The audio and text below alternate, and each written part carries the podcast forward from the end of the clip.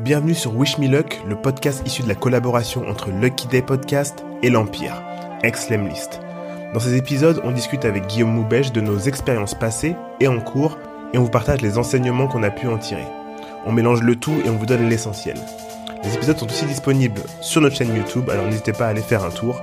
Pour ce qui est du podcast, si vous aimez l'épisode, n'hésitez pas à nous mettre 5 étoiles. J'espère que vous allez kiffer cette série d'épisodes. C'est parti.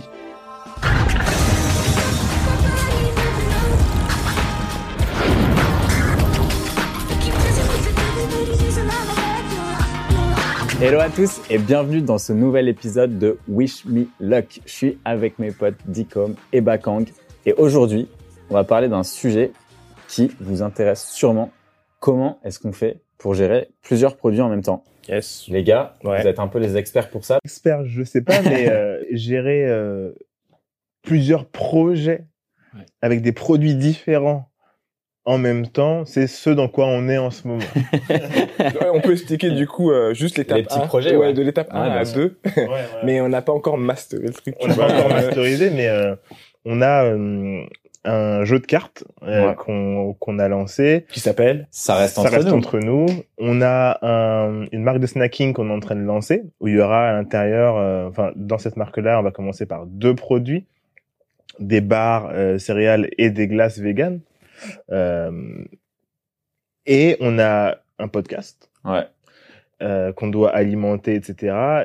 Et après, on bosse avec des marques, etc. Donc, il y a plusieurs choses en même temps et euh, Un bel écosystème. un bel écosystème. Ouais. Moi, ce que j'aime bien, je vais commencer par dire que j'aime bien créer, euh, dans ma tête, c'est c'est des groupes. Ouais.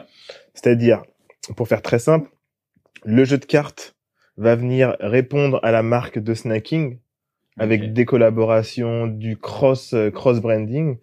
Euh, les deux, du coup, la marque de snacking et la et le jeu de société vont venir dans Lucky Day parce que dans le podcast, on peut utiliser des questions du jeu de cartes pour faire, par exemple, la question bonus de la fin.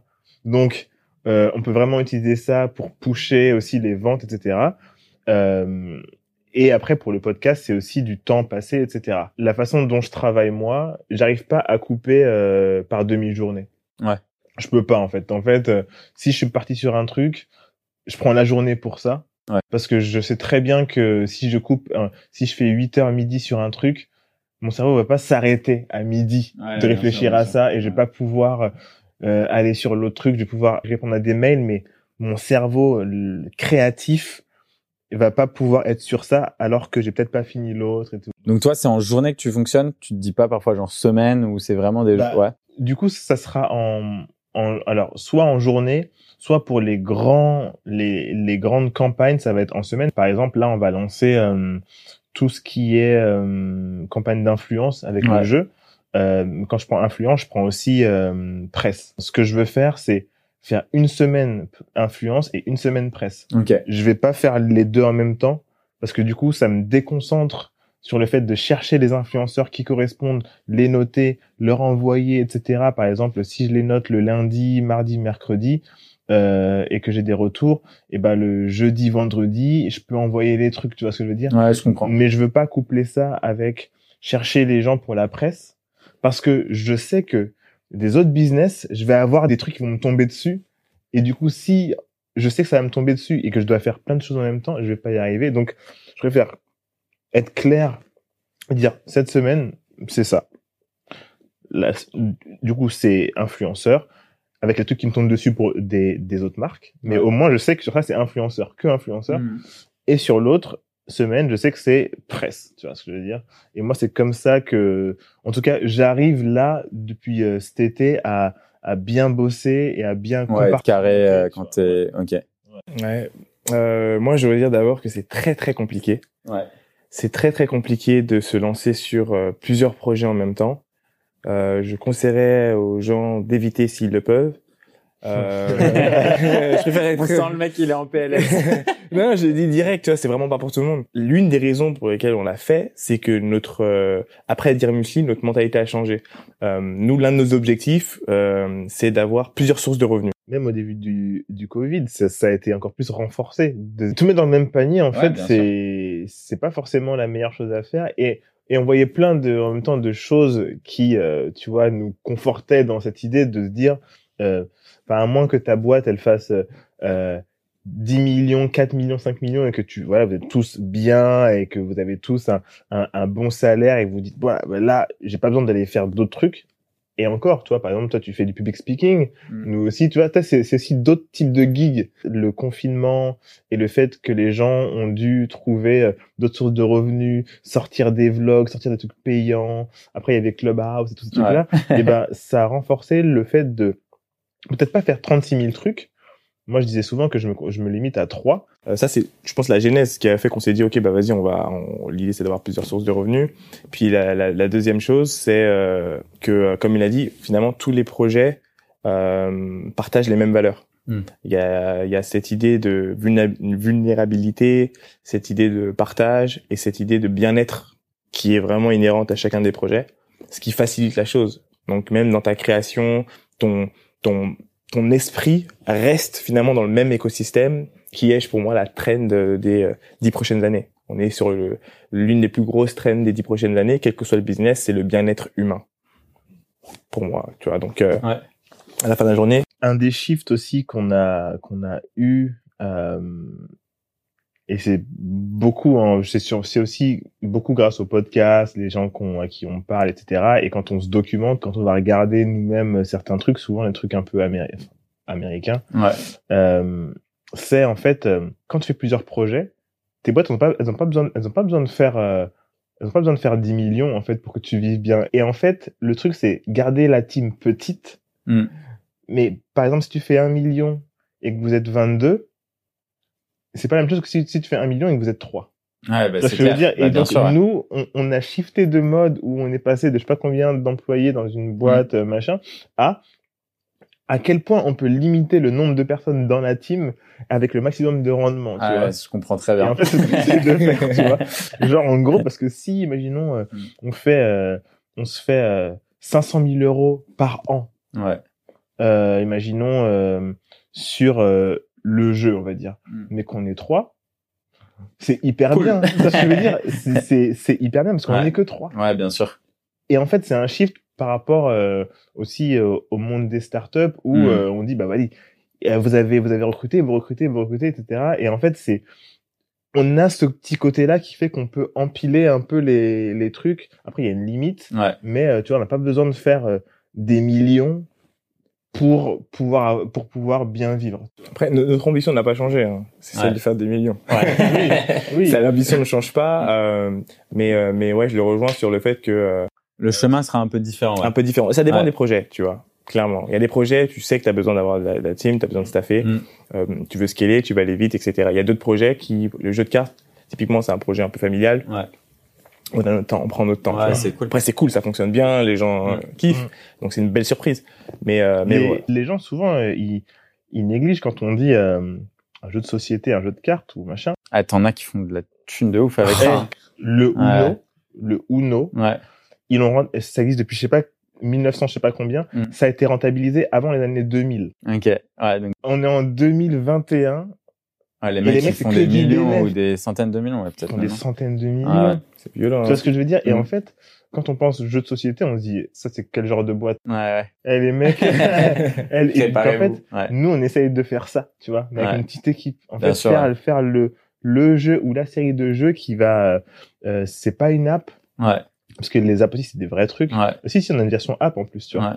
Mais c'est vraiment faire euh, un truc qui a qui peut devenir un classique. Ouais, c'est Tu vois, le Uno c'est un C'est un classique, les classique, mecs, euh, ouais. tu vois, ils ont trouvé le bon truc, tu vois. Pour revenir vite fait sur le produit, euh, pour essayer d'a- d'aider un peu les gens. Donc là, on a parlé, tu vois, de, de, de créer plusieurs boîtes en même temps, être sur plusieurs projets, tu Mm. vois. Et euh, moi, j'invite vraiment les gens qui nous euh, euh, écoutent et qui nous regardent à aller taper sur YouTube. Il y a un truc qu'on aime bien, c'est Made It. CNBC made it. Ouais, CNBC Made It. Pourquoi? Parce qu'en fait, euh, tu as ce côté euh, budgétiser ta vie. Donc, tu as des gens qui ont un certain budget, donc tu vas voir comment ils, ils payent leur loyer ou ils ont acheté leur maison. Et surtout, tu vas voir tous les petits business, les micro-business qu'ils font à côté Mm. pour leur permettre euh, d'arranger leur fin de main. Et je trouve que c'est une, une mentalité à la base euh, Ouais. typiquement américaine Ouais. qui en réalité est en train de se développer euh, euh, ici, tu vois, les gens qui ont deux tafs, etc.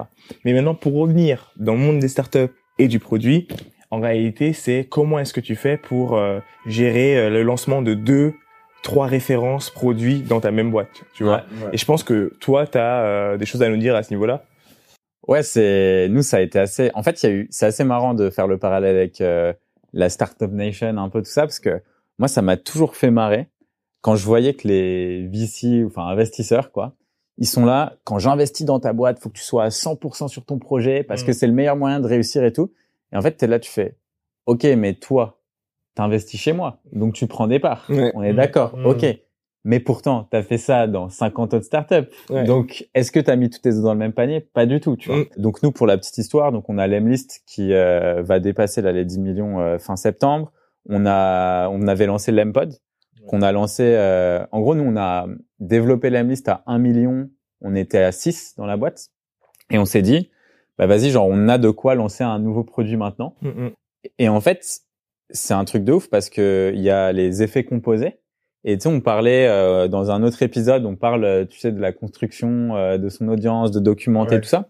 Mais en fait, quand tu as déjà ton audience, quand tu lances un nouveau produit, ça va beaucoup plus vite. Mm. Parce que tu as des gens à qui tu peux le vendre, tu as des gens qui te connaissent, tu as des, la relation de confiance pour les feedbacks. Il y a tout, en fait. Donc nous, en gros, quand on a lancé l'Empod, bah, en fait, le produit, en un an, on l'a monté à 600 000 euros de revenus annuels Ah, prends. et on n'avait qu'un employé dessus qu'on payait 2000 balles.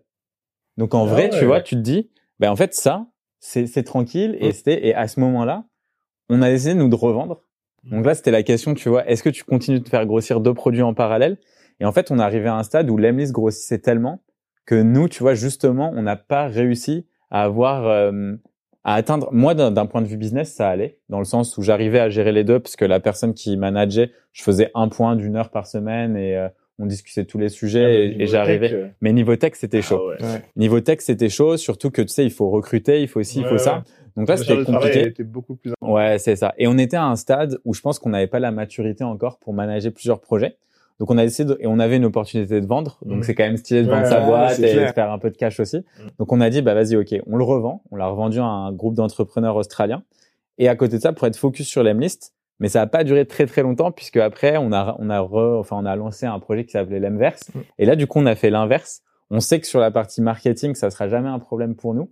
Euh, et donc du coup on a recruté un dev dès le départ sur le Mm. projet et le dev bosse dessus en train de, de le peaufiner et tout pour qu'on puisse le lancer. Donc il vient en support de quoi de Vianney? Ouais, il est, ouais, c'est ça. En gros, Vianney a codé la première version. Parce qu'en gros, Vianney, François et tout, ils ont développé, tu vois, des librairies. Il y a plein de choses qui sont euh, réutilisables en tech. Mm. Ton billing, le Ah sign up, oui, le machin. C'est plein de briques. Et au final, bien. ça peut aller plus vite pour les lancer.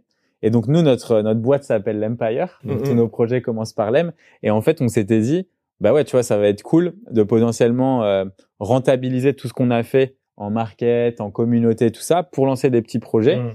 Et après, potentiellement, la vision très long terme, ça peut être, tu vois, de recruter des gens qui, après, commencent à bosser un peu pour, euh, pour tes projets, Mm, mm. un peu en mode startup studio. Ouais. Et, euh, et ça, c'est un truc, tu vois, qu'on a, qu'on a toujours en tête. Mais moi, globalement, ce que je suis assez aligné sur le fait que euh, gérer plusieurs projets, c'est difficile. Le focus, ça permet vraiment de, de développer beaucoup plus vite Je suis d'accord. mais c'est un risque. Et après, quand t'as, je trouve que euh, ce qui est cool quand tu lances plein de projets, c'est de pouvoir te dire, ok, il y en a qui mordent, et ceux qui mordent, ben, peut-être à un moment donné, je vais me focus dessus, tu vois. Si demain vous voyez que votre jeu, il se met à faire euh, 500, 500 k et que les autres projets, ben, ils décollent un peu moins, vous pouvez vous dire, ok, ben, qu'est-ce que je peux faire pour le faire passer à un million, Mm. et, euh, et peut-être que je vais passer plus de temps dessus, tu Moi, ce que je recommande pas, c'est de lancer en même temps. vois. Nous, la chance qu'on a eue, c'est que ça s'est pas lancé en même temps. tu vois. ouais. Vous avez fait les uns après le les autres. podcast, on l'a lancé en fin 2019. Ouais, c'est en 2019. Fin 2019, mais on s'est mis sérieusement en 2020. Oui. je- On a perdu Dicom. Non, non, non, oui, oui. Mais, mais en gros, le podcast, machin. Donc, on avait déjà une vitesse de croisière. Et Ouais. puis après, on a ajouté une brique Mm. et une autre brique, tu vois. Ouais. Donc, c'est plus simple quand tu as déjà euh, euh, l'expérience d'un d'un truc qui roule.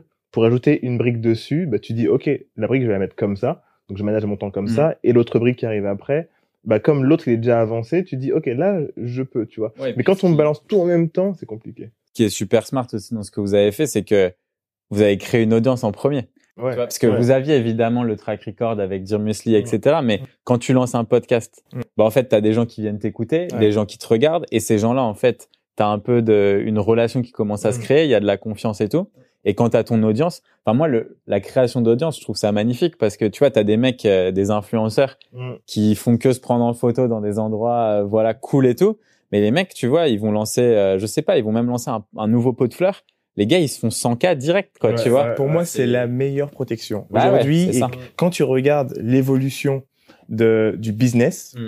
et, et, et tu te rends compte que même pour des grands groupes, Ouais.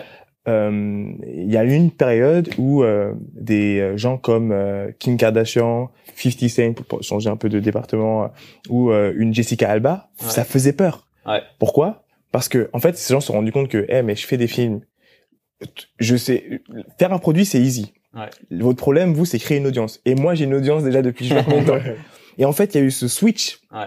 qui s'est fait. Et là, il y a encore plus, même si c'est déjà fait, il y a encore plus d'acteurs, chanteurs, etc., qui sont en train de se rendre compte. TikToker. TikTokers. Vois. Ouais. C'est quoi Je crée mes produits et je les vends, tu vois. Bah Après, il faut des produits de qualité, mais mais tu vois, je peux les vendre. Mm. Et ça, je trouve ça, mais je trouve ça trop fort, tu vois. Pour euh, l'exemple de l'agroalimentaire, euh, et je pense que c'est quand même lié à pas mal de produits. On se rend compte que les grosses grosses boîtes, celles qui fonctionnent et qui bougent vite, c'est des c'est des boîtes qui vendent un produit d'abord. Et c'est pour ça que c'est important de le dire. Et c'est pour ça que je dis que c'est vraiment compliqué au début de. euh, Là, je parle vraiment de. T'as créé ta boîte et tu lances euh, deux trois produits, deux trois références.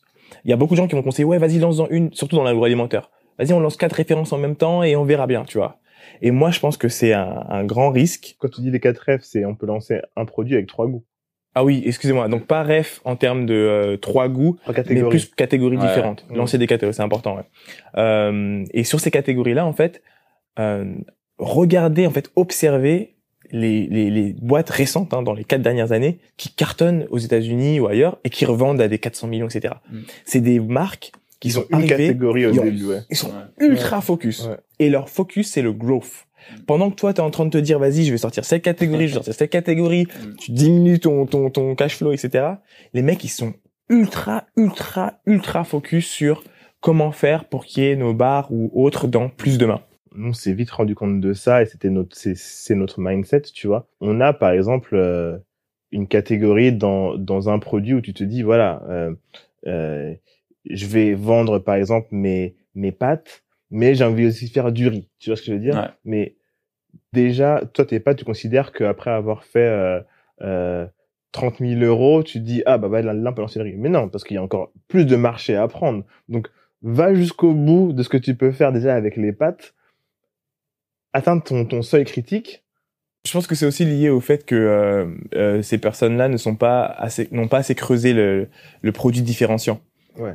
Parce que quand ton produit est vraiment différent, la place sur ton marché est tellement large que t'as pas envie d'aller créer une autre catégorie tout de suite. Tu dois, tu dois, euh, euh, comment dire, faire en sorte de prendre la place du leader dans cette catégorie-là. Et souvent, ce qui se passe, c'est que le produit est pas assez différenciant. Il y a pas, ou bien il peut être différenciant, mais tu sais pas mettre en avant la différence du produit. Et du coup, tu te retrouves à dire, bah, je vais créer une catégorie là, une catégorie là, une catégorie là. Ouais, et puis après, je pense qu'il y a aussi ce côté où quand tu es entrepreneur, tu as tout le temps envie de tester des, des c'est nouvelles vrai, choses. t'as plein d'idées. tu as toujours plein d'idées. Et donc, en fait, et puis tu peux te dire que euh, en lançant une nouvelle catégorie, ça va être un nouveau levier de croissance. Ouais. Ou des fois, tu n'arrives pas juste à faire face à tes propres responsabilités Ouais. et te dire, tu dois être focus, c'est la seule. En fait, ça te fait peur, quoi. Tu un vrai point. Bah ouais, Ouais, c'est bah ça, oui. parce qu'il y a plein de fois où tu te dis, bah attends, euh, non mais je suis sûr que ça, ça va mieux marcher, tu vois. Tu lances et t'arrives exactement au même niveau et tu te dis, attends, je suis sûr que ça, ça va bien marcher, et ainsi de suite. Donc euh, ouais, c'était dans les deux cas, tu vois, que tu sois en B2C, B2B, on a vu que c'était assez faisable de lancer, même si c'est un risque à prendre, Mm. et en tout cas de pas le faire au tout tout début. Ouais. D'abord de s'établir, construire son audience, réussir un peu à, à solidifier tout ça. Ouais. Est-ce que donc euh, vous pouvez nous dire en commentaire si vous de votre côté vous avez lancé plusieurs produits?